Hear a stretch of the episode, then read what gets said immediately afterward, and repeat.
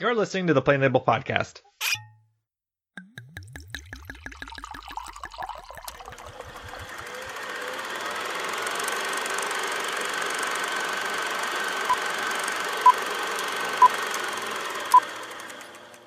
Hello and welcome back to the Plain Label Podcast. I'm your host, Eric Williams, and in this episode, we continue our look at writer director Terry Gilliam with the two films that, for me, represent his Hollywood era, and they are 12 Monkeys and Fear and Loathing in Las Vegas.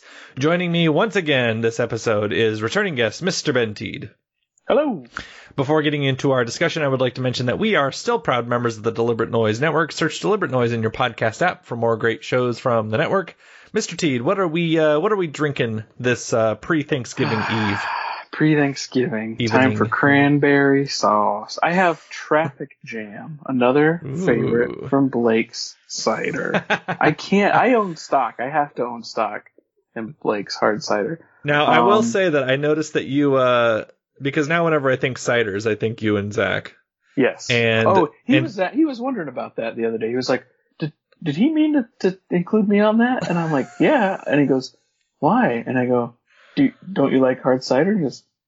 "Y- "Yeah." I'm like, "Oh, well, that's why." Yeah, so Oh, so it's a uh, so Glacial Till, which is a, a brewery here in good. in Lincoln, was uh was recognized as being a uh, as a good purveyor of uh, some some ciders, and so I was like, oh, these guys would be interested in this. I don't think they make their reach over to Indiana. I don't blame them. I don't Listen, think so. But it looks awesome, and I'll have to try some sometime. There you go. There you go. So you're having more. So tell me about this uh, this Oh, particular so- brew. strawberry, blackberry, raspberry. It's a five apple blend, and it just is just a refreshing berry. Uh, six point five alcohol by volume, hmm and uh, it's a treat. It, it's a it's on the sweeter side. Um, it's not. It's hard. It's I. I don't sense any dryness at all, so it's got to be on the on the sweet end of the spectrum, uh, which means it's dessert. It's dessert for tonight. Yeah. So Sounds like it. Sounds like it. So I am having something that I'm uh, feeling particularly clever uh, in my uh, in my naming of these things, um, because we had basically what, looking at the forecast, amounts to my last real busy day at work uh, today, because it was the last day that's going to be nice for quite a while, because the weather's going to turn shitty. It looks like, and uh, and you know, going along with the the title of our second film, I'm having a beer and self-loathing, uh, is what I'm calling it, and so I and so I'm just having a regular Lagunitas IPA, but then I'm also having some vodka because that's the drink of choice for myself, especially yeah, when I'm writing and having the self-loathing. uh, and uh, I and suck. I suck. I suck. I suck. that's right. This is terrible. This, This is what are never you be even good. doing this for? Yeah. That, no, this will not see the light of day. I will share this with no one, right? And then you and then you type the end, and it's like I must share this with everyone. you know what? You you you. That is not a stretch. You, Yeah, you did that's how not. it You didn't stretch at all. That that is a very uh, tightly packed metaphor there. So so that's what I'm having. Um, it so the vodka. It's not just straight vodka. I'm not just having. Uh, I'm not an animal. I'm ha- I'm having it with uh with some apple cider because I'm talking to Ben. Tiede. yeah. So yeah, and then I also, uh, you know, I, I because my wife and uh, my mother-in-law had recently gone Thanksgiving shopping and uh, getting because we host every year, uh, and it's Oh, a nice. and it's a nightmare for me. It's a nightmare, and uh, and so I was shaking up the bottle of the apple cider because you know how it settles. And my kiddo did not uh, put the lid on right. So Oh, no. I had a nice little mess right before we started recording, so that was awesome. And a little, let me tell you about something. Come over here and check this out. Yeah, I'm just gonna watch you clean it up. That's right. But I didn't make the mess. That's how it goes. This is how it goes. You need to Yeah. do this right. That's you know right. what? They're the they're the gift that keeps on giving. I'm finding That's right. slowly but surely Yes. it'll just snowball. I have no idea right now. I, I I'm listen. I'm six months in.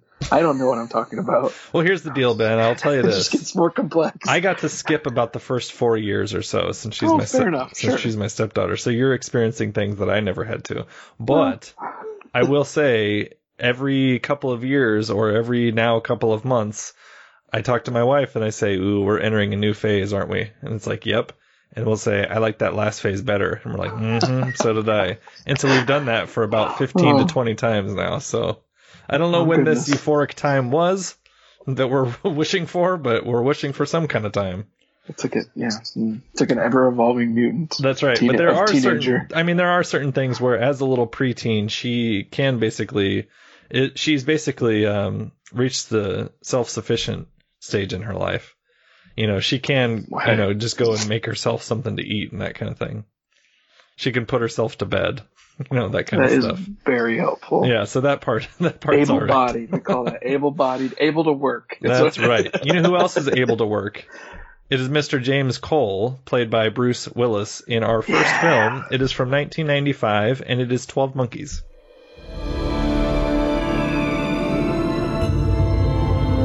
You're a very good observer, Cole. We have a very advanced program, something very different. An opportunity to reduce your sentence considerably. and possibly play an important role in returning the human race to the surface of the Earth. No license, no prints, no warrants. But he took on five cops like he was dusted to the eyeballs. What year is this? What year do you think it is? 1996. That's the future, James. Do you think you're living in the future? I am simply trying to gather information to help the people in the present trace the path of the virus. We're not in the present now. This is a place for crazy people. I'm not saying you're not mentally ill. For all I know, you're crazy as a loon. The army of the 12 monkeys, they're the ones that spread the virus. Monkeys. He's been living in a meticulously constructed fantasy world, and that world is starting to disintegrate. You haven't become addicted to that dying world. No, sir. He needs help. I think I'm crazy when people start dying next month. I don't belong here. You're here because of the system. I know some things that you don't know. Yes, my son. He sent me to the wrong year. You're certain of that? Science ain't an exact science. You had a bullet from World War One in your leg, James. How did it get there? I don't know. You're a trained psychiatrist. You know the difference between what's real and what's not. You said that I had delusions. You said you could explain. I'm trying to. I want the future to be unknown. I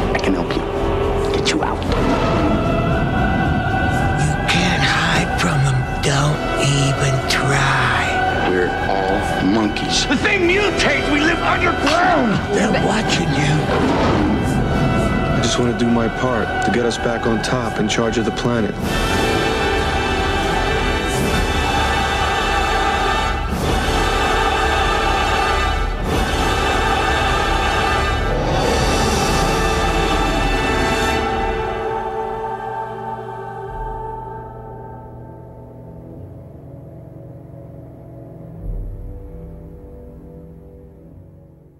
And the IMDb plot synopsis, Mr. Tiede, goes like this. An unknown and lethal virus has wiped out 5 billion people in 1996. Only 1% of the population has survived by the year 2035 and is forced to live underground. A convict, James Cole, reluctantly volunteers in to be, it says, sent back in time to 1996 to gather information about the origin of the epide- epidemic, who he's told was spread by a mysterious, quote, army of the 12 monkeys and locate the virus before it mutates so that scientists can study it. Unfortunately, Cole is mistakenly sent to 1990, six years earlier than expected, and is arrested and locked up in a mental institution where he meets Dr. Catherine Railly, a psychiatrist, and Jeffrey Goines, the insane son of a famous scientist and virus expert. Okay. Except for their weird little typo in there, not too bad. I was I was Yeah, actually wasn't the worst okay with one. this. Yeah, wasn't the worst one we've heard. wasn't the worst one. So, uh, Mr. Tiede, as we typically do, why don't you tell me about uh, your history, if there is any, with Twelve Monkeys, and then what you uh, generally thought of the film? I knew the I knew the very strange, creepy looking poster, Mm-hmm. uh, and that's it. I really enjoy this poster. I should say. Yeah, I like it. I, I didn't understand. I didn't I didn't know who was in it. I didn't know even from the poster. It's it was a little hard for me to tell. Mm-hmm. Um, but you know, I, I I'm sitting there going, huh? Like usually usually directors have their like their cast of people they like to pull from and stuff like that. But knowing that Bruce Willis was was a part of this and Brad Pitt and all that, I'm like, oh wow, I didn't know I didn't know about any of this stuff. I had no idea it was in the future. I really the like a lot of the stuff with Gilliam, I'm learning that it is kind of best to come into his films completely blind for Mhm. me. I, mean, that's been the most successful for me.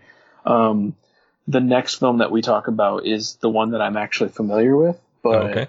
hmm or that I was familiar with, but this, but you know, honestly, I had no idea. I actually kind of at the very beginning, with all of the the plastic suit that he wears, and he's in the time machine, and he's being raised up by the seat and stuff like that, and this like big, glo- you know, globe like apparatus comes down with all these um, screens on it. It looks very, you know, Brazil Yes. you know and so my first thought is like oh this is going to be another one of these or or, or and, and like another one of brazil are you kidding me like like come on like there's no there's no possible way you could like just whip out another brazil. And sure enough i don't think he necessarily uh achieved like a like another masterpiece but i did come away from this liking mostly what i saw. Mhm. and so like you know i i just my i guess my history just in general was very like nothing at all. Like i i had no sort of depiction of what this was supposed to be Gotcha. So you had no expectations uh, going and into this uh, watch. yeah, Yeah. and i think that was kind of successful for me because uh, all i had was what i know in his in his films leading up to now Hmm. so going in this order and going in order of release is helpful but ultimately with the with if if the last two films were any indication it's i can't expect i can, I can all i can expect is the unexpected Sure. so Sure. Yeah. Um, so I'd seen this before. This is actually a DVD that I that I've owned for quite a while, and I saw this when I was in high school, and so, not too long after it came out. And I think I must must have been in a some sort of like a Bruce Willis kick after. Um, not too long after this, he made uh, the Fifth Element, which, as of recording, just came out uh, on one of the episodes that we talked about, and it was soon he did he did this and he did the fifth element and it was just kind of like Bruce Willis playing Bruce Willis in the fifth element and here he's doing something kind of like he's stretching a little bit for him like is because he's playing a crazy person uh, and and I should note before we get too far into it that this was written um, by Terry Gilliam and David Webb, Webb Peoples. And if people don't know David Webb Peoples or David Peoples, uh, offhand, he was the screenplay. He w- he wrote the screenplay to Blade Runner. Uh, he wrote the screenplay to Unforgiven, and he wrote the screenplay for this. Are basically the three things that he's known for, and he's only done a handful of things other than that. So, really kind of interesting writer that uh, has done some pretty well-known movies and then not much else, which makes me wonder why. Right? Like it, it's like, wait a minute, like of the ten things that you've done, three of them are really famous. Like that's kind of interesting, or they're uh, or they're at least helmed by really famous people. So, uh, like I said, little, I've little big man or yeah whatever yeah. So I Dust- dustin hoffman that's right. So I've seen this before, and my memory of it was I knew that there was the underground stuff. I knew that this was one of the few movies that I'd seen Madeleine Stowe in, and I knew that Brad Pitt plays a over the top crazy person. Those were the things that I had remembered. And so I I go into watching this and right away we have the we have the logo of the 12 monkeys and we have the title music and I'm like, "Oh man, this is such a Gilliam sort of like I'm into this Gilliam world already." Right? Because of the strange music that comes on and the way that they do the credits is kind of like rippling through the logo and these kind of it's just like kind of an off-putting sort of a thing. And we get that excess of cables that you mentioned from Brazil and all the coils and that sort of thing. And I put that it, it strikes as Brazil, and I know I'm going to get shit for this, but I liked this way better in terms of the the product Wow. of the production because I thought that the production in 1990s this to me felt like it was something that was a real thing. Like this felt like, oh, let me just grab these scraps and put these things together. And so it just felt like it was actual items that were transposed into something that, that made it look like a movie. To where when I watch Brazil, it just seems like Hollywood make believe like styrofoam as something else, kind of just Sure. mumbo jumbo. And so that felt different to me. Um, I liked that right away we we get the idea that he's traveled through time, but we don't actually see him go through the process yet. Like they wait until later to show it actually working or showing it actually happening, which I thought was interesting.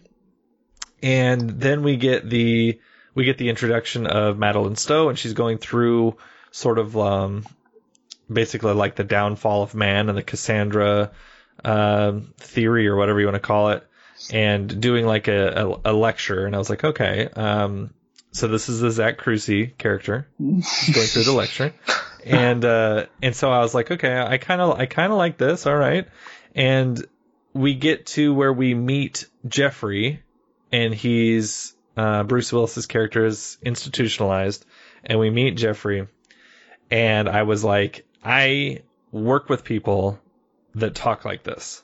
No kidding. And wow. because I work with people that, I mean, they won't listen to this, but it's like people that have used a lot of drugs. Okay. And so then when you talk to them, there's never like a straight train of thought. Like it's everywhere all at once. Okay. All right. And- well, then I'm gonna I'm gonna delete my comment that I was gonna make about the depiction of of mentally ill in 2019. Well, and so Uh, I, and, yeah, and so and so I, I know the way that I, I, I like recognize what what uh, Brad Pitt is doing when he's speaking in those scenes, but then I also followed it up by this is probably the worst Brad Pitt performance that there is, because I absolutely hated his performance. I think I agree with you there. I, I honestly, I kind of, and th- and that might lead to why I feel the way about the the because my whole thing was like, does this hold up in 2019? You know, both both of these movies have ideas that I don't think age very well, but the but the premises and the worlds are still fun and and like really engaging. And I just felt like the the one with this movie was the depiction of mental health Mhm. and particularly Brad Pitt's character. And, And the thing it- that's even while it- more off-putting, though, the thing that's off-putting before you continue is that Sure. in 1996, this was nominated for Best Actor in a Supporting Role, Brad Pitt. okay, okay. And I And it- was gobsmacked when I saw that. Well, and the thing is, I, I think what's so hard, and I'm and I'm engaged. I'm engaged with the film. I'm watching it. I'm I'm trying to to piece together how exactly this all fits. Like I think going back in time, you know, already is a very complicated. Uh, uh, there's a very complicated set of rules when you do time travel in a film, and so by doing by making that move and then having it go wrong because he's supposed to be in what 96 97 and he goes back to 1990 Right. it's my under, it's my understanding. Mhm. and so a lot of things in a lot of places haven't happened yet or haven't really gone down. And so that's already a little bit i mean it's not that hard to like stretch my mind and think you know follow the film. But just that little bit of of um trying to remember that and at the same time trying to follow this bouncy ball of a of a person Mhm. jumping around and going from from place to place there's a difference between i mean I, and i'm not trying you know you got you kind of have to like i was about i was about to make the comparison to the craziness of brad pitt's character compared to the craziness of the fisher king Mhm. now i know it's like apples and oranges and and like trying to compare each other is is just not it's i mean i can't i can't fault for what it is not.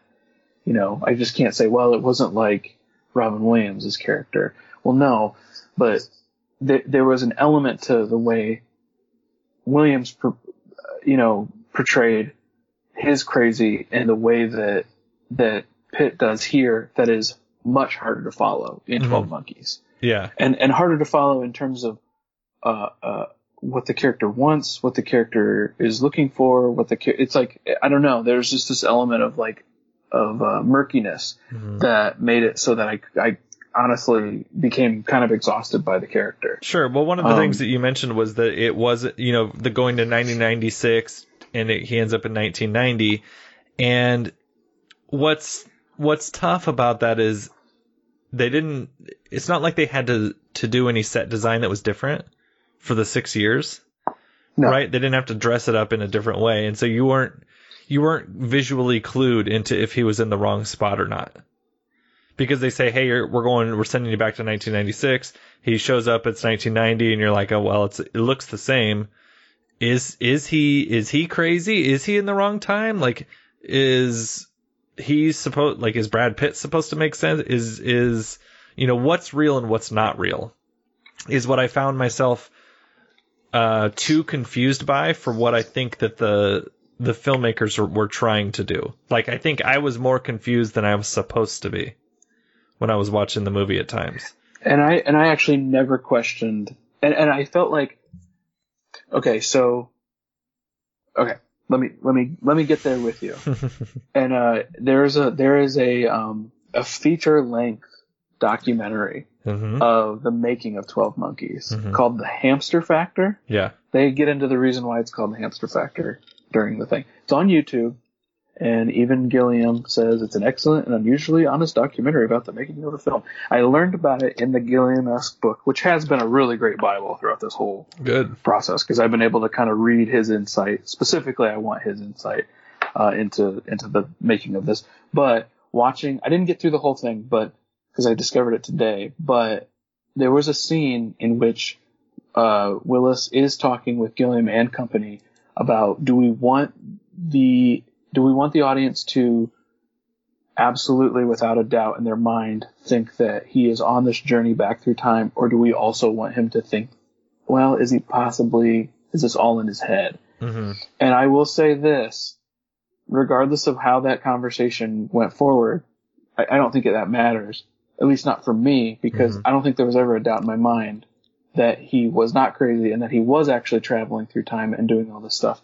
Because I don't think the film does a great job of actually presenting that there's a possibility that he could be That it could be in his head. Yeah. crazy. I just think that everyone back in 1990 just thinks that he is crazy because of the stuff he's spouting, and so he immediately gets locked up. I found Mhm. all that very believable and very, you know, like this is of course this is what would happen.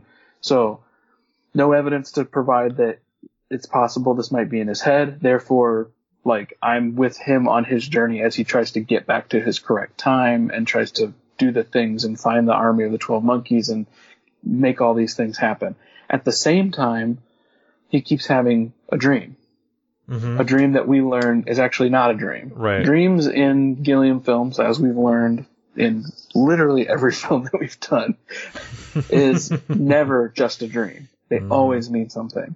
And so, um, the dream actually is either a premonition or a memory of, spoiler alert, Bruce Willis as an adult getting killed. hmm And he's seeing it as himself as a little kid at the airport. Right. And so that twist that, oh my gosh, it was him the whole time. I guess that's another thing in 2019 that I'm not sure holds up nearly as well in the same way that I'm sure it did back then. I'm sure people's minds were blown. And I tried to watch the film in that context. But in like a post Sixth Sense, post Fight Club, post post Beautiful Mind world where the twist is like literally the clu- the crux of the film. hmm I just I just don't think it's nearly as strong. Uh, well, and that's just that's just me probably, but but you know I I just I my feelings were okay and like that's it. Like okay. Like I'm I'm along with you. I get it. But like it's I don't feel like it was nearly the impact as it as it should. It was either it was either going to be Bruce Willis is the one that gets shot or it was going to be Brad Pitt that was the one that gets shot. Right. you know and it was supposed to be this meaningful thing. Well, let me Um, ask you this though, because I think that the the bigger rug that's being pulled is is before that.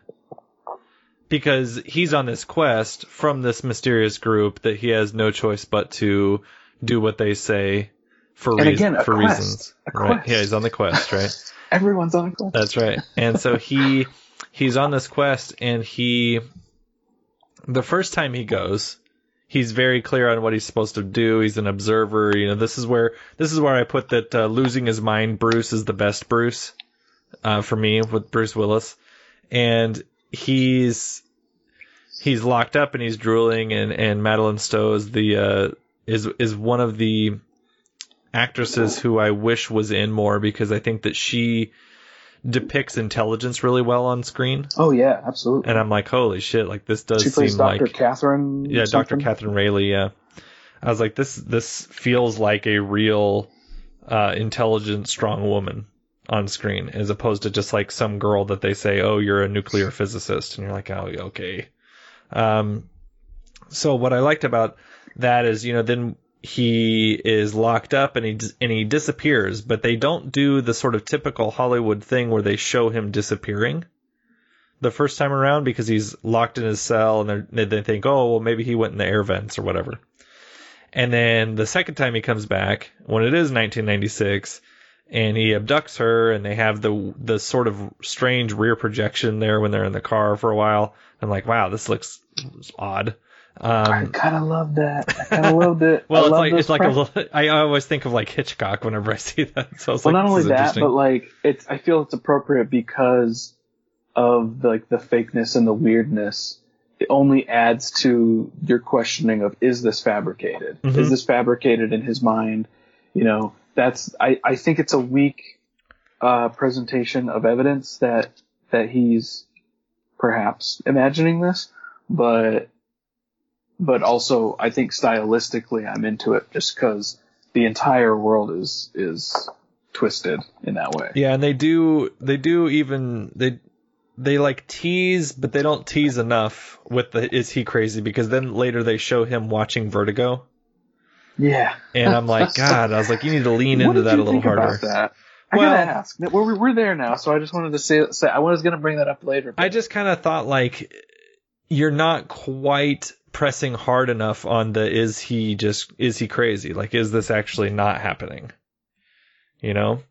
Like it just Right. seemed like, you know, is this is this something that is just on its face what's happening? Okay, but you you're either there's just like a little fine fine line of give me enough to make me doubt what I'm seeing, but don't give me too much to make it confusing. And this didn't quite give me enough to make me doubt. I agree. Yeah, I'm with you there. And- I, I think the other thing too is the other thing that's brought up with that Vertigo scene is um I I, I want to tell me if I read this wrong. Maybe maybe I did.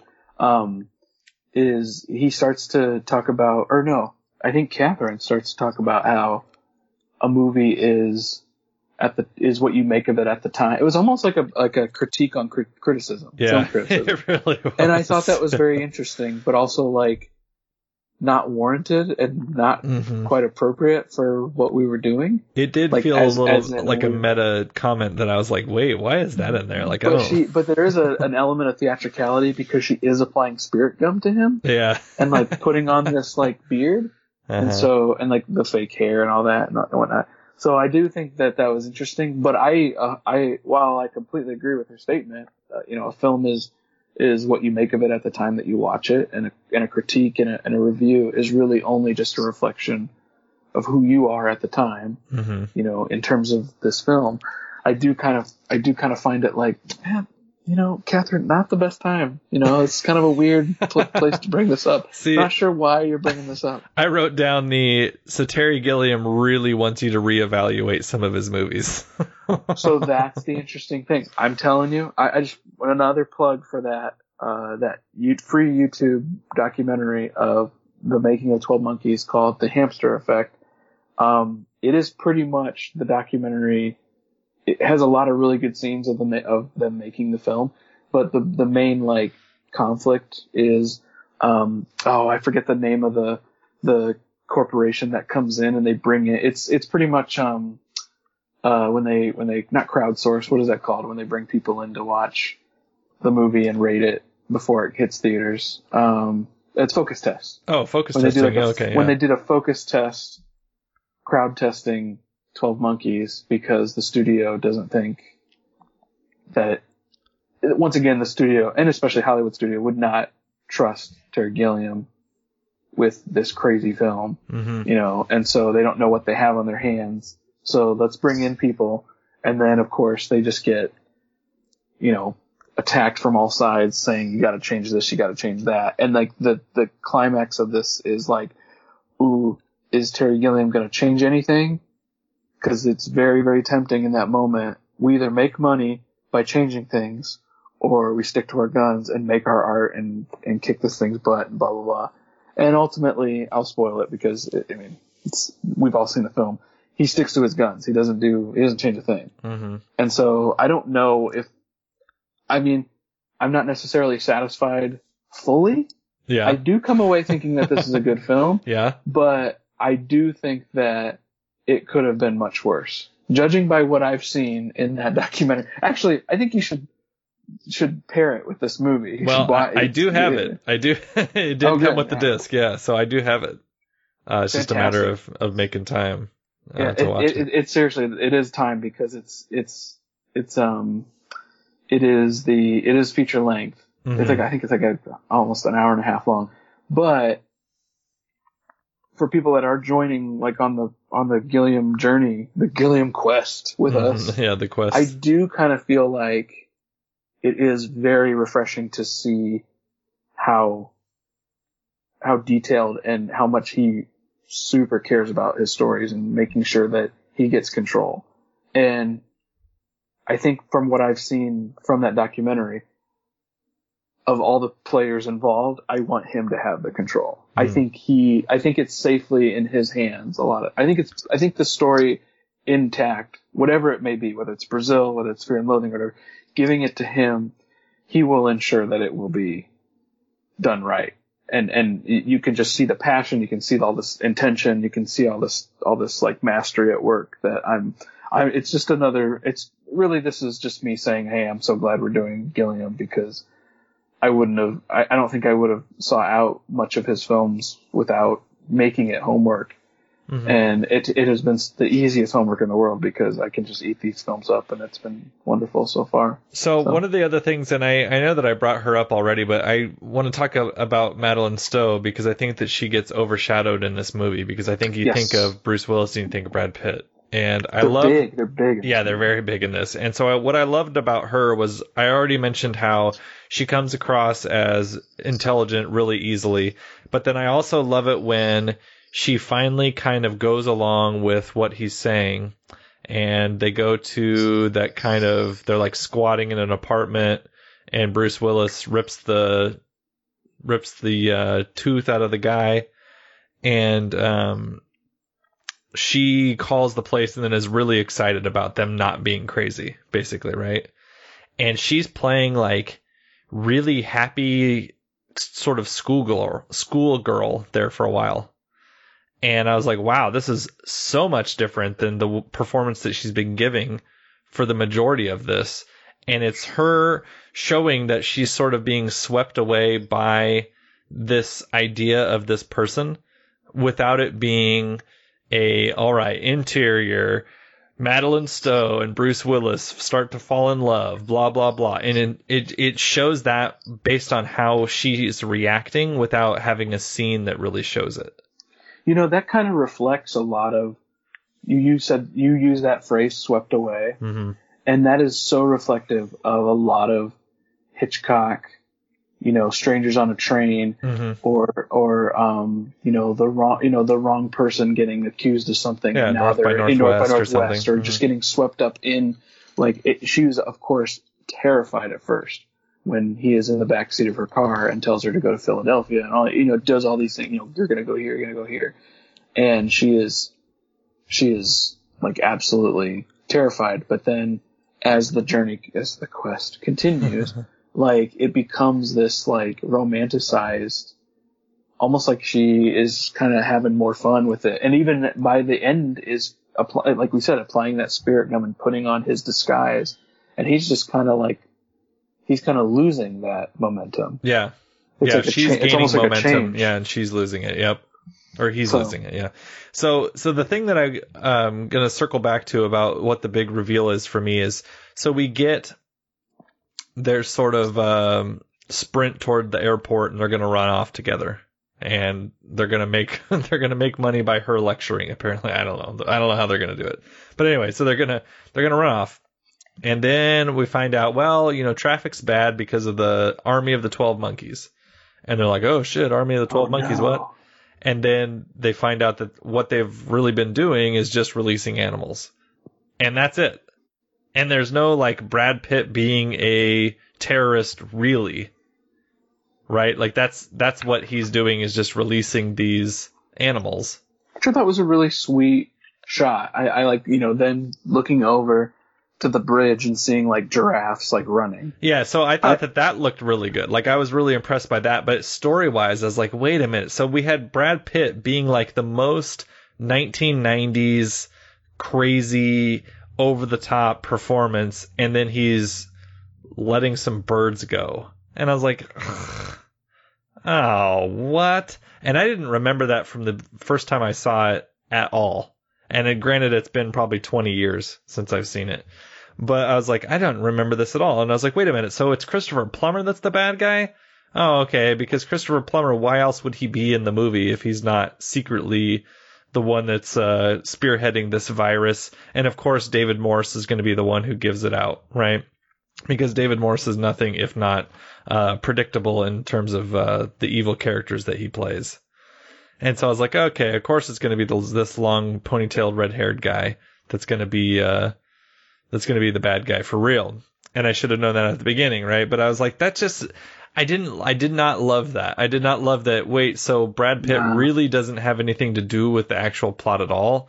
And that that's the sort of thing to where I think that that works on the page or in a novel better than it does on screen because you just see them running and you're like, oh, okay, well that's where the animals got to, I guess.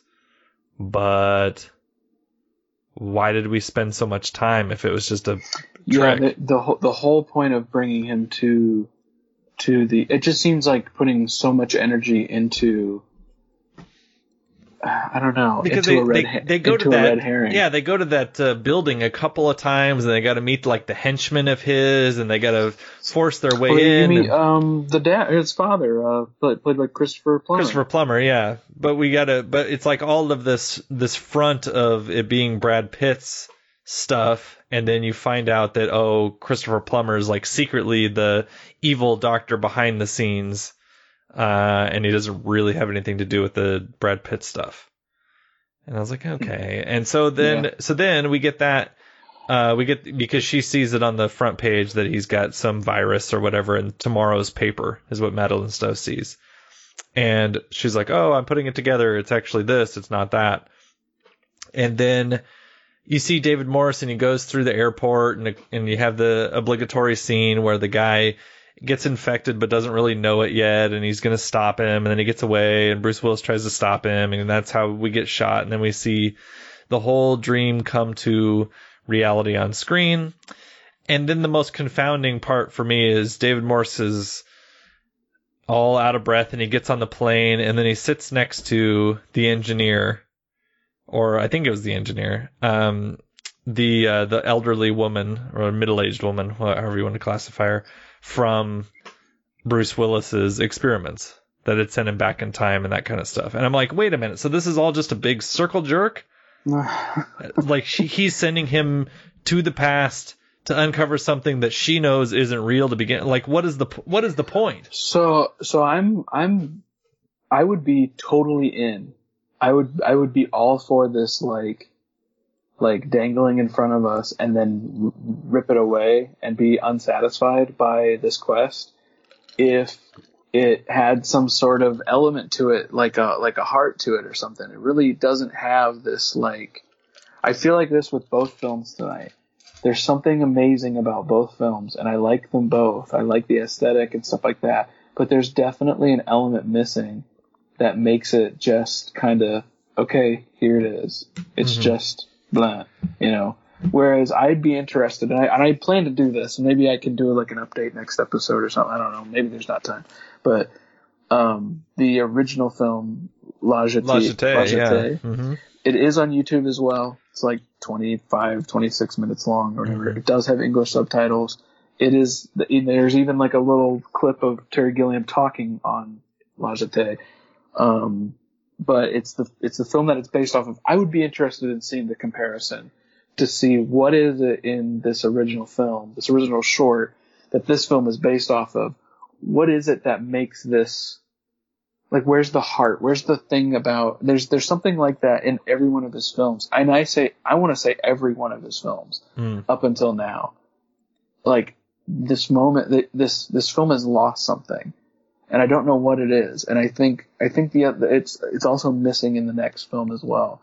Um, I can't describe it though. It's like you know, it's got all the elements. It has a story. It's got something that's very interesting, but it's just missing an element. I I can't can't quite place it.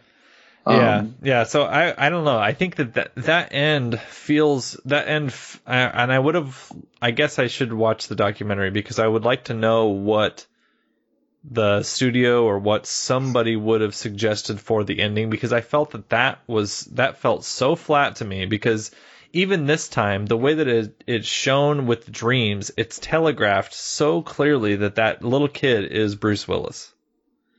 Like I feel Yeah. like that that is so obvious yeah. and so I'm that's- like, okay, well, he's a time traveler, so you know, obviously he's gonna be the one that's killing. He's gonna be there somehow. Yeah, the moment they introduce that, you're Mhm. thinking that. Like, so I guess, yeah, maybe, maybe, um, and, and definitely zero in on that scene in the, in the documentary Yeah, where they, where they talk about that scene, you know, where they discuss, you know, should we do this? I think Bruce Willis says something to the, to the tune of like, or are they going to be arguing on the way home of what they thought happened? Like, uh, meaning the audience, is the audience going to be driving home and, you know, they're going to get in a fight over, well, I thought it was this, well, I thought it was that, Mhm. which honestly would have been fun. I think would have been a little bit more fun, but I mean, it really does just feel like cut and dry, like evidence based that this is how it really happens. It's not in his head and it's Yeah. just kind of, it's just out there, you know? yeah, and and and th- and I think that maybe that's the element that I'm thinking of is heart. There's some sort of heart that's missing. Uh, that that just doesn't. I don't know. I'm I'm not getting an emotional. I mean, I get an emotional sense from seeing the imagery, hmm but this where the story ends up going and taking lacks that. And I guess I don't know. Does that? I mean, maybe because we've we've served up so many of the um, so many of these uh, uh, st- stories so far all have this element, but the moment we get hit without one, it starts to make me feel a little bit like, oh, did did you forget something? You know, I think you did. Did you drop something on the way here? Because I I feel like it's you know. I don't know. So I, I'm I'm interested because I'm all for going into a film and just seeing, like, you know, just experiencing something that doesn't necessarily hold up narratively. Like I'm I'm actually totally fine with that. That like if it's if a mood piece is supposed to be a mood piece, but I have a feeling with the way that this caper goes and the way that, and like caper, but like it's it's this like like you said swept away this this Mhm. adventure that they go on, ultimately goes to a place that you know okay it's sad, but also it's like uh, like this isn't nearly as as strong as you as you've been yeah, in terms of storytelling. By the way, um, this is also not just his Hollywood stuff that Mhm. we're getting into. This is also the first time he's working on uh, films that he didn't like have a hand in writing, Hmm. right? So like, yeah. He, I Like mean, the- he's like like, co, he's like co screenplay or it's based on something. Yeah, yeah. So so yeah, like uh, yeah. So that's this is also kind of an interesting turn. Yeah, sure. I think is the Fisher King based on anything? I don't remember. uh, it's I think it's just like uh, you know, legend base. I don't believe that that's like an existing work. So yeah, this is where this Gilliam-esque book is going to come into play because Yeah. I'm gonna I'm gonna you know tear it all apart and see what see what I find. Right. And so the, the, the yeah. sorry. So, uh, I mean, I thought that this was fine. I didn't, I didn't love it. I think, um, you and I are in about the same spot. I think I give it like a three or a three and a half out of five, uh, to where I thought it was, I liked, I liked the, the future, uh, the way that that looked. I liked that the idea of having a time traveling person who not necessarily is time traveling because he wants to. It's like an obligation he has to fulfill.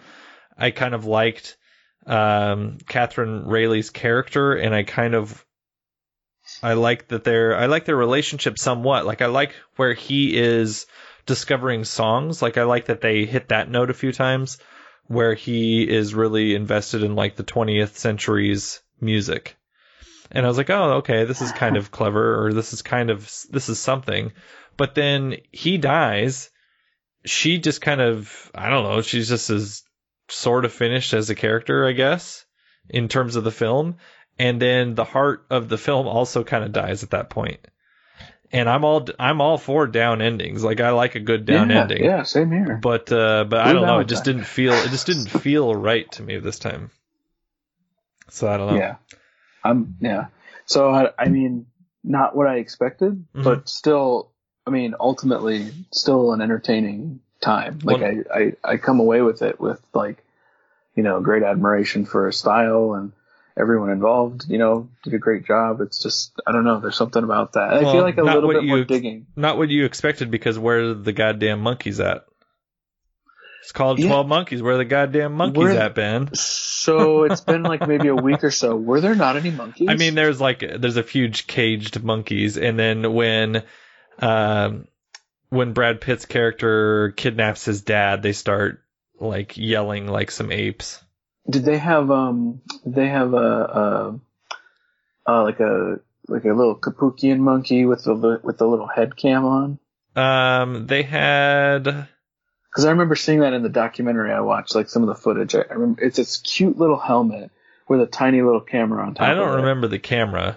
So I don't know what they were doing, and maybe I would just maybe I just like looked up at the screen out of context and just saw these little tiny uh not spider monkeys, but they look like uh like kaput like the like the ones from Raiders, the, Mhm. the Yeah, Nazi yeah, monkey. yeah. Mhm. Um, had a little like camera strapped to its head.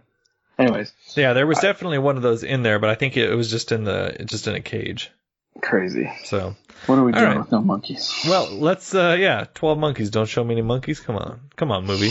All right, so uh let's go ahead and move into our second film. It is from just 3 years later. It is one of the probably one of the most famous uh Terry Gilliam movies, even though most people probably don't know it's a Terry Gilliam film, but it is Fear and Loathing in Las Vegas. They want me to go to Las Vegas at once. As your attorney, I advise you to rent a very fast car with no top. Tape recorder for special music. Get the hell out of LA for at least 48 hours. We're all set. If I could just get, get you John Hancock, you're on your way. Yeah. Listen, you're gonna be real careful with this car, right? Oh, yeah, man.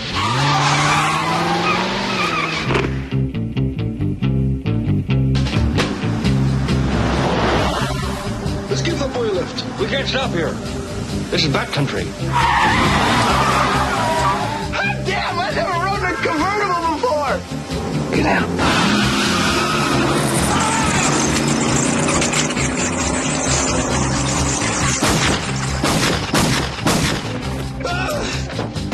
Hey, hey, to the right. you can't park your car here. Why not? Is this not a reasonable place to park? Reasonable, you're on a sidewalk. Fire! What's the score here? Lucy paints portraits of Barbra Streisand. God bless. Hell, look what you're doing to your car. Someone should stop that. Please, are you people crazy? What are we doing out here on this godforsaken road? Your Everett's over there, man. I've never missed a plane yet.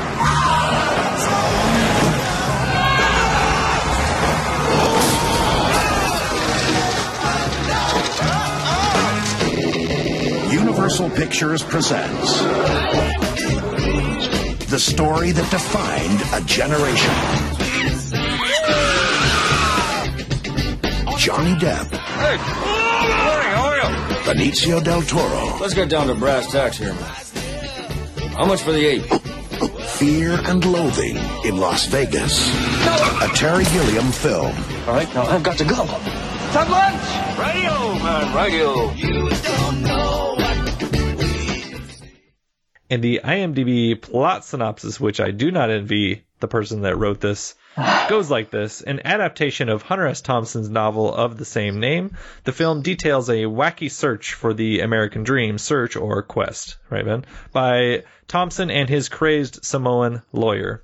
Fueled by the massive amount of drugs they purchased with an advance from a magazine to cover a sporting event in Vegas, they set out in the Red Shark, which is their car, encountering police reports, police reporters, gamblers, racers, and hitchhikers. They search for some undefinable thing known only as the American dream and find fear, loathing, and hilarious adventures into the dementia of the modern American West. Okay, Mr. Tiede. So this is one that you had some history with. Tell me about you and Fear and Loathing in Las Vegas. I was a very boring kid growing up. Um, I would go over to friends' houses and Say, just Mom, what are drugs?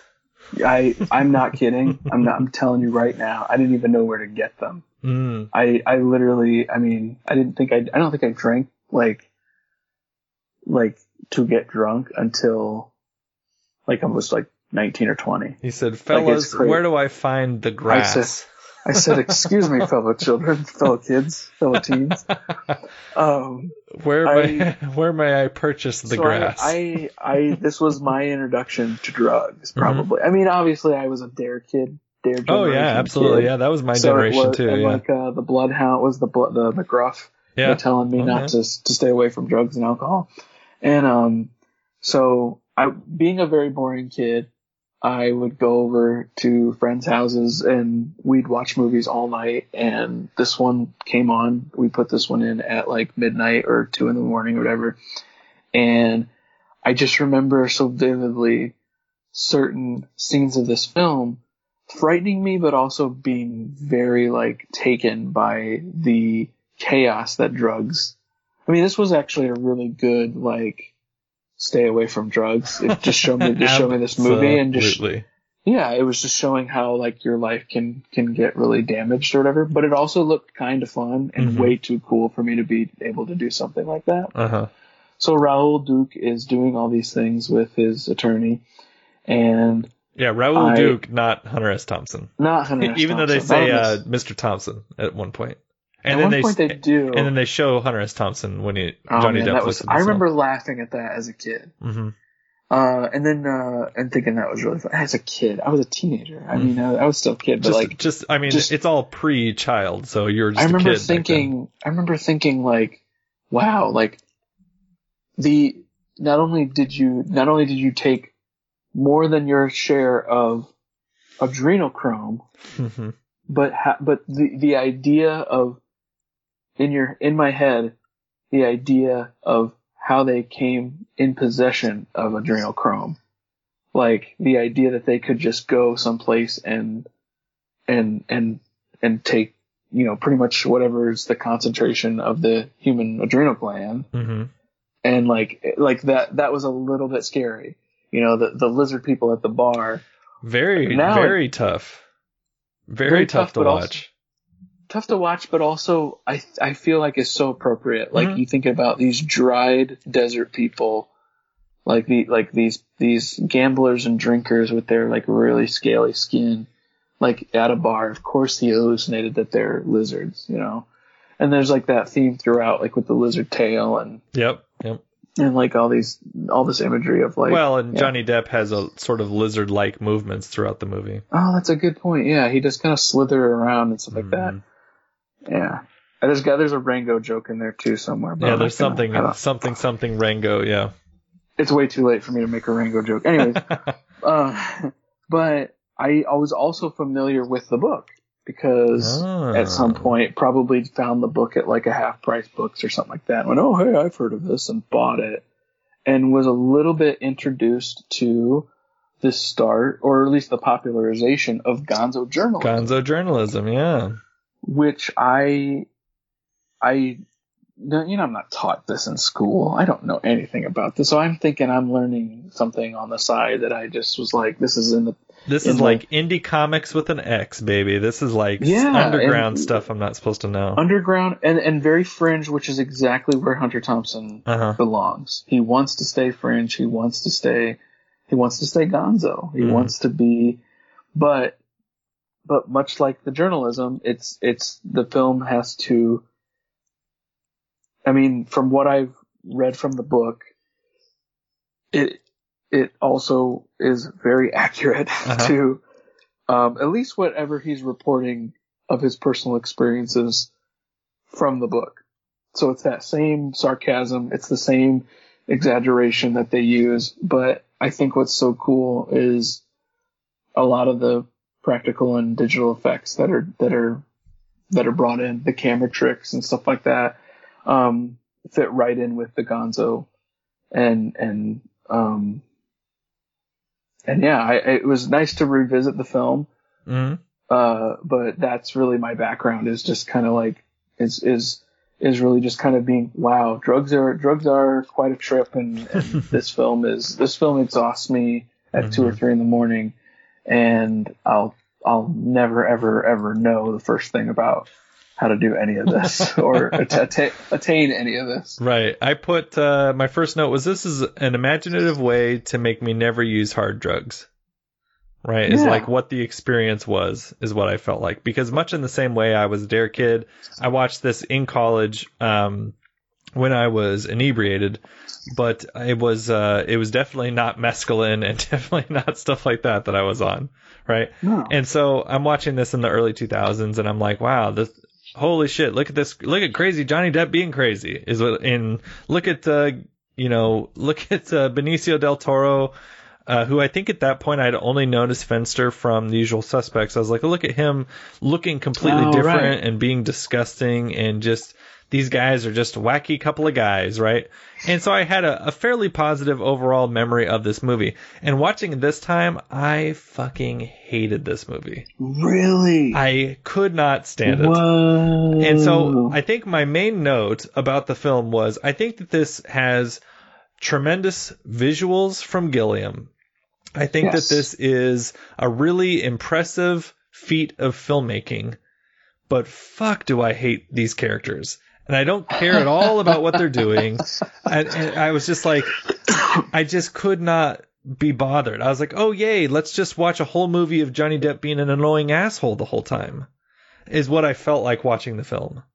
Because it's like in the in my 2019 eyes and knowing what I now know about Johnny Depp and him being a terrible human being and watching them treat everyone like absolute trash throughout the film and then just skating their way by and it just made it just like it was all I, I got all these notes like Twitter culture should hate this movie, right? Because it's all about everything is the worst now, and way back then everything was fine, and everything blah blah blah blah blah. About how you know um, uh, Twitter culture and cynicism is like ruining ruining the world, and we didn't used to be like this, and it's all because of social media. Well, and then you watch a film like this from that's set in the early '70s, and you've got characters like Johnny Depp's character who has no responsibility whatsoever. He gets away with anything that he wants to do. He's doing all kinds of drugs and he's, you know, he's, he's sexist and he's just a terrible garbage person, but you're supposed to be like, oh, great, he's fun. Let's follow him for a while. Yeah, and and the thing is, I think I think what they I think the the the motivation in the book and in the film, it's it's they might as well be the same thing for me. Mm-hmm. That it is supposed to be this like uh Raoul Duke and Dr. Gonzo are just Looney Tunes. They're just crazy cartoon characters that get into all these weird adventures and they're doing all these things and you know, searching for the American dream, trying to do, you know, traveling across America, taking full advantage of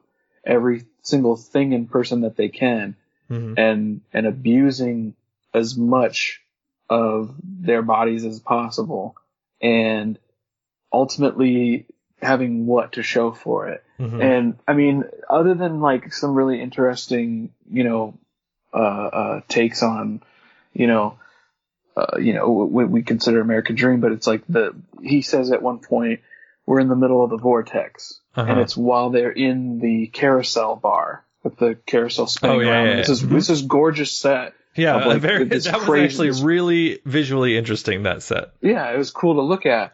But he says we're in the vortex, and I don't think he means just just the bar that they're Oh, sitting sure, in. yeah, He's they're life, in the yeah. vortex of Americana, of of the of the fake, of the uh uh gonna start off gonna, the American dream being this uh this fantasy of starting from nothing, Mhm. starting with a few coins that I could scratch together and and win win win win win my way to the top and become well, right. like rich person. I think that that's the idea, right? But but it's not it's not scratch your way to the top because he's got all the stuff that he's got all these drugs from this advance that he gets, right? So he's not some put upon person. He's getting this advance because he's this talented writer and he's being put on this assignment that he's just fucking off and not not paying like not having any sort of ownership towards whatsoever. He's like, "Oh, I got to go see who won the race." And they're like, "No, no, no, the race is over." You know, and those sorts of things. Like he has, he just shirks all of his responsibility. And it's like they they say American Dream, but I'm like, well, is it American Dream? It just seems like avoidance of responsibility to me. That it doesn't seem like there. I don't ever find a quest in the movie. It just is like a quest for freedom. And and and that could be a quest on its own, but it's a quest for freedom, i.e., not being responsible for your terrible terrible actions. I do think that while I'm with you on that on that journey, I'm with you there. I'm with you Uh-huh. that that I agree with with everything you're saying. I do think that it is an accurate depiction of Hunter S. Thompson. Oh yeah, I completely visiting, believe visiting, that. this is from McGilliam-esque. Visiting him, visiting him at home in his Aspen, in Aspen was a trifle nerve-wracking at first. Sitting in his canvas chair in the kitchen, Hunter was like a hurricane waiting to just offshore. Luckily, there was no loss of life and limb during my visit. In fact, he was great, watching him surrounded by acolytes, waiting for the world to come to him. He always seemed to be to be being filmed or for some documentary or other, and you could Mm. see that all this noise, which came from his fearsome reputation, was in fact a rather poignant strategy for distracting himself and everyone else from how long it was since he had actually gotten since he had actually done anything great. And then when he comes to the set later on, um, during the Matrix scene, the Matrix flashback uh, thing, um, quote, I wanted to kill him. Hmm. Hunter was throwing bread rolls at me, so basically everything I, he could do to draw attention to himself was just trying to make everyone say stop it, Hunter, to prove what a maverick he was. Then, when the time actually did come for Hunter to show, the, for the Hunter show to start, he refused to sit where we put him because as a journalist, I always have to be on the edge of things. So when we all were tiptoeing around him, trying to get him in position, uh, his Palestinian ex-girlfriend, who was one of the producers of the film, suggested that we pick out the best looking extra and seat her at the table he's meant to be at. Of course he's over there like a shot, but then on the first take, when Johnny walks past, he's too busy talking to her to notice him. On the second take was some small reaction registered, and then by the third he'd be gone again. At this point, we just rolled our eyes and said, "Okay, for fuck's sake, let's just get him out of here." Which is why I never, which is why I normally work with material by. This is why I never normally work with material by living authors. I think that passage says everything I need to know about Hunter S. Thompson and his work. I mean, I've I've I've read some excerpts and, and some chapters from Fear and Loathing, the book, hmm but this is this is to me a very accurate depiction. He, you know, Depp would be, you know, coming in late to the shoot because he spent all night talking to Hunter on the phone. They obviously were really good friends. They were trying to get everything that they could, but I mean, it's also kind of hard in 2019 to watch someone like Johnny Depp. Absolutely, well. absolutely. It is, and I and I think an impression is is can sometimes be really good and very talented and, and quite amazing. But I actually I actually think Benicio del Toro is the one that's the one to watch in this film. I think he is the one that's actually while big is also just throwing his body around. He is. I think he's it's just so it's but like but again where's that heart where's the left like there is no there is no come to jesus moment or like this moment and that, and i i guess that's me wishing for something that yeah, is that never the gonna film, happen yeah, that, that the intention wasn't there, right? I was, I put down, I why was like, isn't it what i want it to be Exactly. you know no that's yeah I wrote, where the fuck is the P O I N T? Where's the point of this movie? Is what I Yeah. got frustrated with after a while. Because I was like, okay, I'm following them along. I don't like either one of these guys. When I watch them together, sometimes you get actors that are in what I, I crudely refer to as a dick measuring contest. To where it's like, well, le- I can be more crazy than you. Oh, yeah, well, next take, I'm going to be more crazy than you, is what it feels like to me. Like, it feels Sure. like just improv of who's going to be more crazy on this set. And they just film them both. And you've got Johnny Depp doing all of his little facial ticks and his little lizard tongue and all of his little, oop, oop, oop, oop, all of his little sounds that he just constantly does throughout the film. and even though all of that i'm 100% with you here Uh-huh. i completely agree but at the same time i just found it maybe because i have some sort of nostalgia connection to it Mhm. just kind of still felt it entertaining. I still had a good time watching it. I just didn't. I'm with you where I'm like, what are what are we doing here? So what is the point? I really think that was funny that Nick Nolte, not Nick Nolte, excuse me. Um, uh, I'm thinking of someone else. Um, the gentleman that's the the the cop. The I'm, I'm waiting cop. for you to figure it out. Um, it's close to Nick. Nolte. No, it's Gary Busey. Gary Um, I Busey, knew there that. we I knew that. I knew that. I knew that. Excuse me. Um, Gary Busey. That whole scene is very funny. The Uh-huh. whole scene with Cameron Diaz, very funny. Mhm. You know, all this stuff is the Har- even seeing Harry Dean Stanton. In this, Yeah, yes. it was just it was a it was a fun kind of you know all, all these different. You've got a lot side- of little cameos. You've got side uh, streets and you've got Tobey Maguire making a cameo. You've got Oh, um, Christina Ricci. Christina Ricci. Yep. Debbie Reynolds' voice. You've got uh, Verne Troyer. That was funny. I really liked the whole Debbie Reynolds thing because that once again we're taking something that's very establishment, Mhm. very, very whatever you know, and then going in and pretty much ruining it. We could stand in the back, but we couldn't smoke, and then we got kicked out because we were being disruptive or stupid or whatever. Uh-huh. And having that type of like anti-establishment stuff, like I'm just honestly watching Fear and Loathing in 2019. It's like, yeah, and like I just kind of feel like that, like even back when this came out, the shattering of the American dream was already like in full effect. Mhm. We already knew all this back then when this film was coming out. Mhm. So it was really just kind of like, and the reason why I say that is because, and this is just my tie in to what I know, but the films of the 70s, you know, Oh, the, yeah, the yeah, yeah. innocence, the innocence of, of America is gone after Kennedy is assassinated. We have all these films like The Conversation, like All the President's Men, Mhm. like even, even something like Watchmen being created by DC Comics in 1985 and 1986. Like, what happened, you know, the comedian, the character, of the comedian says what, Sure. Nite Owl says what happened to the American dream. The comedian yells back at him, you're looking at it. There, it's, it's right here. And it's this, it's this horrible, like, mess of a place. That's exactly, it's like, this is ground tr- already tread Mhm. several times and and it, I don't think it really does much other than just like let's just have some crazy antics and and drug fueled while fun and funny it really doesn't amount to much more than like jackass Mhm. in some ways It really is. Um, it's just it's it's but- like watching the kid with her with the favorite toy just play with the toy is what it what's feels crazy like. to me. is what's crazy is we watched this movie in the same room on the same night that we would watch jackass Ah. this film would be would be a burnt DVD sitting right next to Jackass 2, the burnt DVD that we'd stick in the DVD player and watch in the basement on like a on like a Friday night or Saturday night as I spent the night at a friend's house. Like that's a, this Yeah. is like this is like let's just watch these crazy guys get away with what is essentially a a immature like power fantasy. The It ability is. to run this run this uh this convertible uh over a over a parking ramp or whatever a parking Mhm, thing and mhm. like not have any and steal this guy's pen and and yes those are very like small things but the comparison is there are no consequences yeah, that's when no it gets to be Looney to Tunes when the they're doing that stuff, right? When it's Yeah. all Looney Tune stuff. Well, and then and then ultimately the let's let's let's ruin these hotel rooms and leave and go to the next hotel. Ooh, yes. And, and and ultimately cause all this chaos, which is funny. I mean, I Mhm. think that stuff is really crazy and, and very interesting.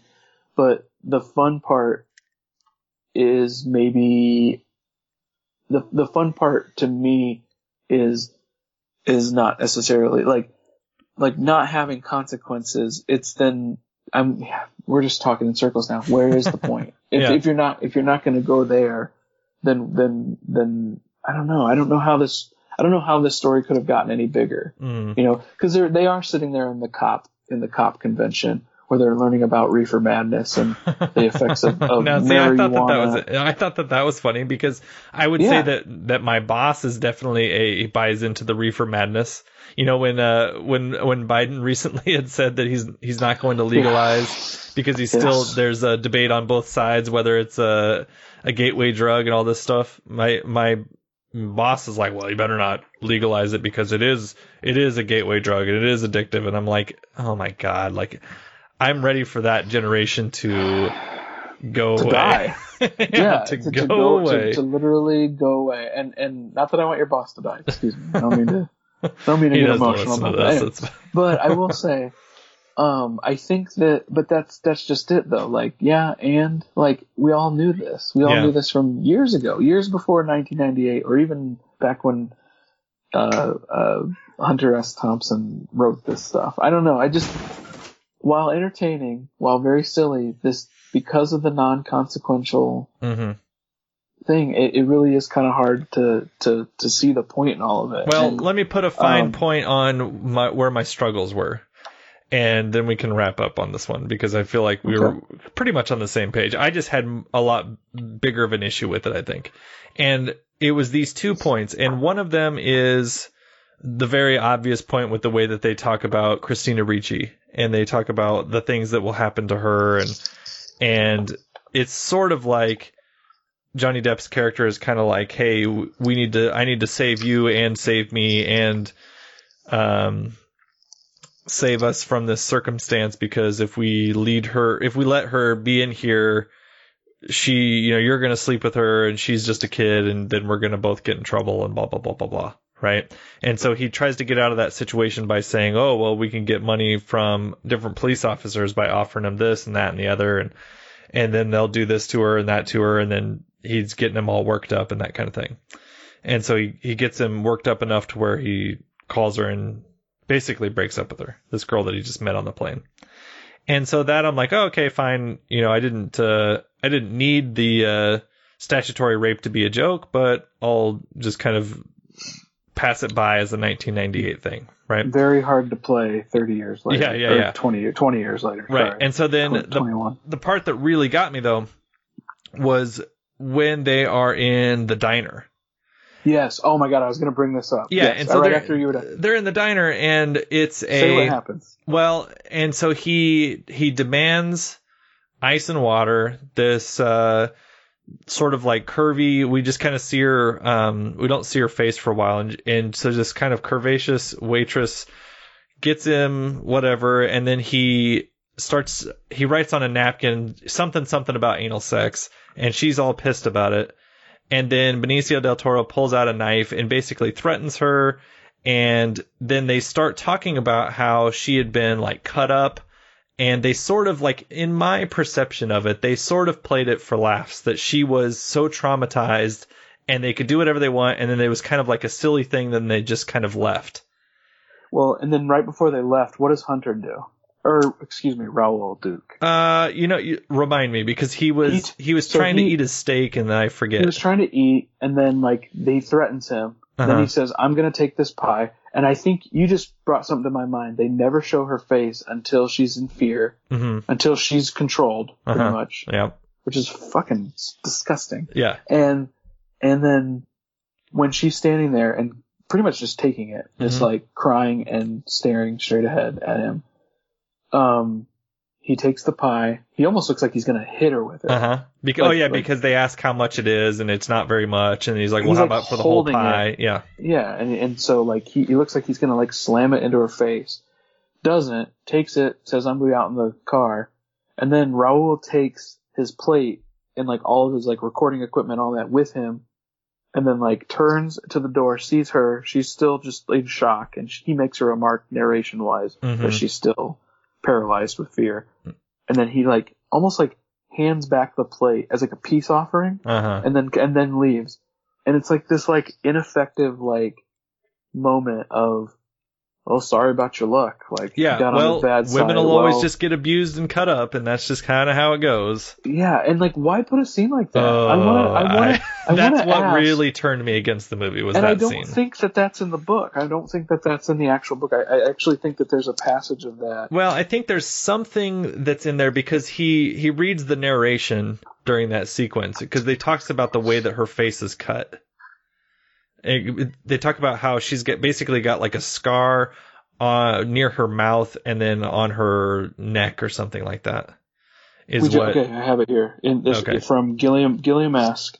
Uh, it says we invented that moment. It wasn't in the book. We were both embedded in the characters at that point, and we felt in the right frame of mind to extemporize. Hmm. See, I think that's in poor taste. I don't think that that's- I think looking back at it now, it's even worse. But at the time, it's like, God, what are you what what are you adding for this scene? So, So here we're talking. So interesting.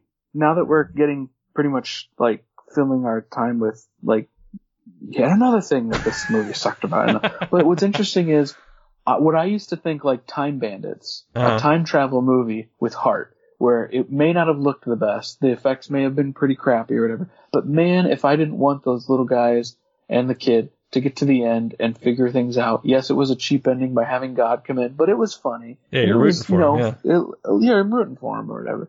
You know, and then and then like to kind of screw up and make the time traveling very confusing in Twelve Monkeys. Like I think that's very interesting. Mm-hmm. Fear and Loathing in Las Vegas. It's like it's like where's the where's the heart and where's the where's the soul of the film? Like where are we where are we going and what are we doing? It feels this film even more so than Twelve Monkeys feels very bloated with like star power and Mm-hmm. and just craziness and and whatnot. It's still entertaining to look at. Once Oh, again, yeah, that's- nothing, that's there's one of nothing the- wrong with the visuals. Yeah, that's why I wanted to kind of sandwich my um, disappointment with the film is that I think it's whether it's the drug sequences or the staging of the trashed uh, hotel rooms or the the actual stages themselves that they're on while they're drinking. I think those are incredibly well done.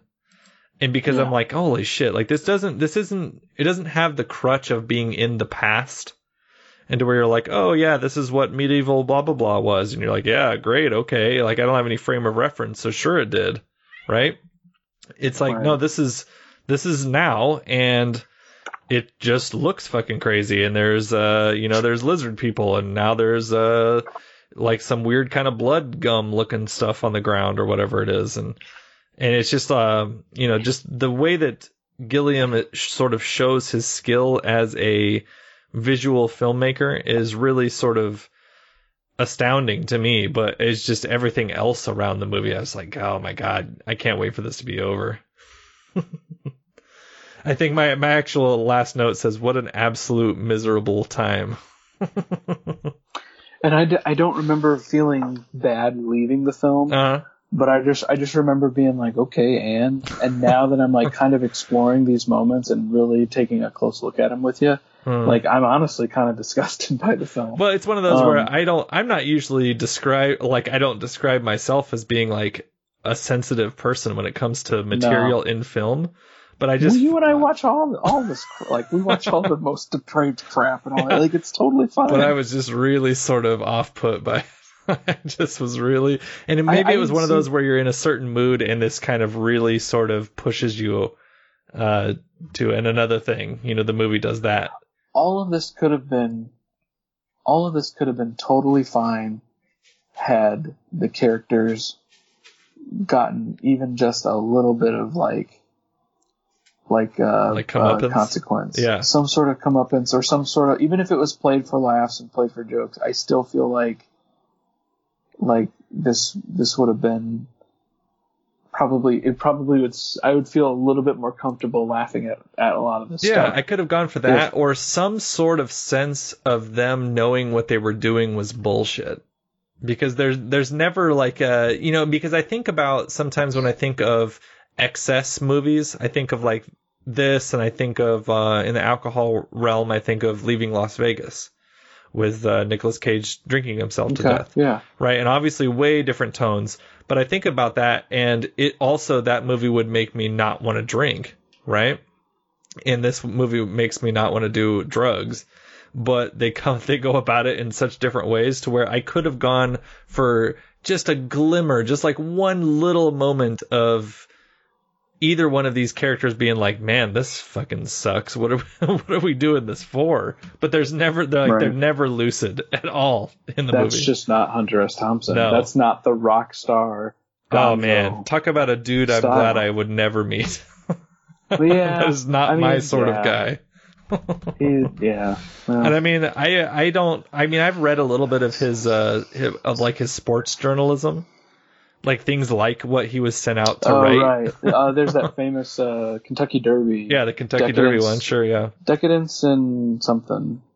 And Kentucky then, Derby uh, is a decadent and depraved. yeah. Is de- decadent and depraved. Uh, But have you ever Um, read uh like Transmetropolitan or anything like that? I've started that, but that I know exactly what you're talking about though. That that spider, Yeah, uh, Jerusalem Spider Jerusalem, yeah. To where that makes be- me that makes me very very cautious now of picking those up. oh to it- revisit. well, Oh. because I I haven't read them, but I have the I have the first like three or four trades, oh, interesting. and it was one of those where well, I that's kind of sold the in beauty stuff. of, you know, of being able to not create something. I do kind of wish they they would have not. This is the probably the one time in history someone would say, "I wish they wouldn't have stuck to the book." Mm. Uh, where I kind of wish they would have done a little bit more character, which is weird because he is such a slippery, slimy, weird character in this film, along with Dr. Gonzo. They were both entertaining to watch and look at. Like they were at least interesting. But man, does it does it make you feel? It's almost like I haven't seen the Joker, uh, or just Joker, I guess, from this year. But Mhm. I'm assuming that it's some sort of like power fantasy of of being able to just create chaos and do what you want and get away with it. Uh-huh. And people and there's the, there's some really bad white men out there who consider that uh, their their idol. yeah, like consider their that their a- calling card or like their uh their North Star or whatever. yeah, or something like that. And it's it's that's first of all disturbing, but also like there's just this weird immaturity to that. Yeah. That is just you know that it just doesn't seem like like uh, and and of course this is of course perfect for someone like a teenage boy like myself Oh, being introduced to this thing to to actually sit down and watch this and think that this is funny Mm-hmm. because there's no consequence. I don't. I, that's the last thing I want as a teenage boy uh, is is responsibility of, of, of anything. So exactly. so yeah, I mean that this this now lucidly as we as we you know finish up talks late at night about this film, I'm now kind of seeing it clearly as like this thing of like ooh, you know, Gilliam, what what did what happened? Like Yeah. What do you what what's going on right now? I'm interested. This is very interesting. I like seeing this turn. I, I kind of, I, this is actually, this journey, this quest of watching all these films and seeing this turn is very interesting Mhm. because it's almost like the moment he tiptoes into Hollywood and, and it almost doesn't feel like himself anymore. Well, yeah, because you're kind of like, wait, what? Why? No, don't don't do this. yeah, how is he corrupted by the system? By by pretty much by by going into pretty much the Las Vegas of the of the film world. hmm How did he manage to do this, but also get by with probably making a lot more money? Oh, sure. From- I'm from sure. whatnot. Yeah, it's like I, I, you know, I think that I'm not alone by saying just stay in your uh the Fisher King mode forever. It's- You, it's you know what though? I, I I'm willing to bet. I mean, I, maybe they cover it in Gilliamesque. I'm I'm just kind of slowly meandering through the book, and I I just kind of open it up to the parts where I know there are going to be passages relevant to the films we're watching. Mhm. But I'm willing to bet that he, by the time he got to Fear and Loathing and was making that film, it was so fun to a do tons of drugs. Probably, I'm I'm guessing there Mhm. might have been some sort of some sort of substance on. Oh, I'm sure set. it's well. Hunter did it, so how to Right. Johnny? You got to get into Hunter's mind frame. I mean, Exactly. So I, I'm I'm sitting there thinking, like, let's go hog wild on this crazy story. You know, screw Hunter. He's he's gonna be difficult, but we're gonna just do the story. We're gonna do it right. We're gonna do the book on screen, mhm. and we're gonna make a ton of money on it because audiences, specifically the audiences, the demographics that go to movies, uh, mo- the most people, most demographic that goes to movies will pay to see this yeah, this is right in their and wheelhouse. it's right in their wheelhouse, and the studios will love it and be happy with me finally for once Mhm. because I, if if if Twelve Monkeys is any indication, he was do- he was tired of fighting. Uh-huh. He was just like I'm. I don't ever want to make a crazy. Well, he's got a lot of Like- fighting in. he's got a Oh lot of fighting in his future. and knowing and knowing what's ahead too is so fascinating because man, Crazy. this this is a this is this is quite a turn. It- quite it really is, an, yeah. an amazing quest. So It really, it really again, is. thank you, Terry Gilliam. yeah. Got a lot of uh this is one of those where I was sort of slow to warm up and then last episode I was really really happy with the Fisher King and then I I think Twelve Monkeys is messy, but I think that there's things in it that are good. And then I was I was really startled by how much I did not care for this one. And uh, yeah, so it, so it'll be interesting because uh, there's not a ton of great things that are said about our last film, our last five films. So it'll be Oh, interesting to see how they go. Okay. and I haven't seen any of them, and you haven't seen them either, I right? I haven't seen. So we got. So let's go over them real quick. Yeah, the next Brothers five, the last five, we have the Brothers Grimm and Tideland. Okay. And the episode after that, we have the Imaginarium of Dr. Parnassus and the movie that I don't have with uh, Christoph Waltz, Zero Theorem. Oh, Zero Theorem. Yep. And then our last recording will just be one movie, and that is The Man Who Killed Don Quixote. So I think I have seen uh, Parnassus. Okay. I believe I saw that in theaters. I don't think I knew exactly what I was watching. Well, yeah, I mean, it'll be one of those where once you watch it again, you're like, oh, yeah, I did see this. Or, I don't know, did I? I don't know what this is. so it'll be interesting. And That's our second of the two uh, Heath Ledger and Terry Gilliam uh, mashups. Interesting that uh, Johnny Depp didn't work with him again. Grant Burridge, the first Letterboxd review for Parnassus, hmm one star, hmm and he says, Terry Gilliam always makes shit movies. he ma- he made this movie. It's shit. Well, I I can't say that Thanks- I will be able you, to Grant. beat that from IMDb. Thank you, Grant. Thank you. Thank you for that. I love it. I'm sure might he's I, an avid might I suggest Brazil or the Fisher King or heck, even Jabberwocky? Yeah. I would recommend that. I mean, Well, I think uh, Baron von Munchausen is much better than oh a my gosh, see that one had heart though. Yeah. That one had that one had Munchausen flying across the battlefield, holding onto a a, a, a, a what is it a cannonball. Yeah, a cannonball then- with with uh, handles. and and Oddly. and and avoiding death's scythe Mhm. taking his soul and and him going ha ha ha ha, and flying away in the night. Yep, a lot of silliness. It It, had like a nice was little. wonderful. It had a nice little dash of Monty Python in there. Ah, A lot of fun. where'd you go? Where'd you go, Terry. Gilliam? I know. Poor. Well, I don't know. Maybe I'll love these next two, and we'll fight. Uh, Uh, we'll see. Yeah, We'll I hope so. I, I'm, you know, I'm gonna go in with an open That's mind. I don't know what to expect. I really have, don't. I don't know. I have. I don't. I just know that uh, you know we're in for Matt Damon and and uh, Heath Ledger next time, and then I know absolutely zero about Tideland. Man, all right. So I don't even know what to expect for that one. So, wrapping us up, if you have any comments, suggestions, or movies that you'd like to hear us talk about, you could email us at plainlabelpodcast at gmail.com. You could follow the show over at Twitter. Our handle is uh, at plainlabelpod. You could follow me over there. I'm at Eric Williams79. We also have an Instagram account. Just search for Plain Label Podcast and you'll find us over there. Say that you wanted to help us out a little bit. You could check out our show notes, and there you're going to find a link to our Amazon wish list. And especially with it being, uh, you know, Thanksgiving, Christmas time when we're recording these, I always have a whole bunch of shit up there that I don't really need, but you know, I just finished my, my library room in my basement. I need some more books. I need some more stuff to put in there. So, you know, buy me some stuff. I'm not going to turn it away. I got it on there for a reason. I'm also poor, so I'm not going to buy anything. So there you That's go. That's right. Yeah. So I do want to thank Ben for coming on once again. If people wanted to hear more from you or get in touch with you, where could they do that? At Ben Tiede on Twitter and at Ben Tiede on Letterboxd. Honestly, of all the social medias, that's what I'm doing. I'm really on Letterboxd. All, I mean, that's all I'm doing anymore. Anyways, right. Watching movies and posting them. I, who needs to who needs to do social media anymore? No one likes the people that runs them. It's just a, We don't- it's all disgusting. Burn it all to the ground. Just be on Letterboxd. That's right. That They're is friendly right. What a recommendation. what a recommendation. All right. Well, thank you for listening and join us again next week when Mr. Tiede and I continue our look at writer director Terry Gilliam with the Brothers Grimm and Tideland.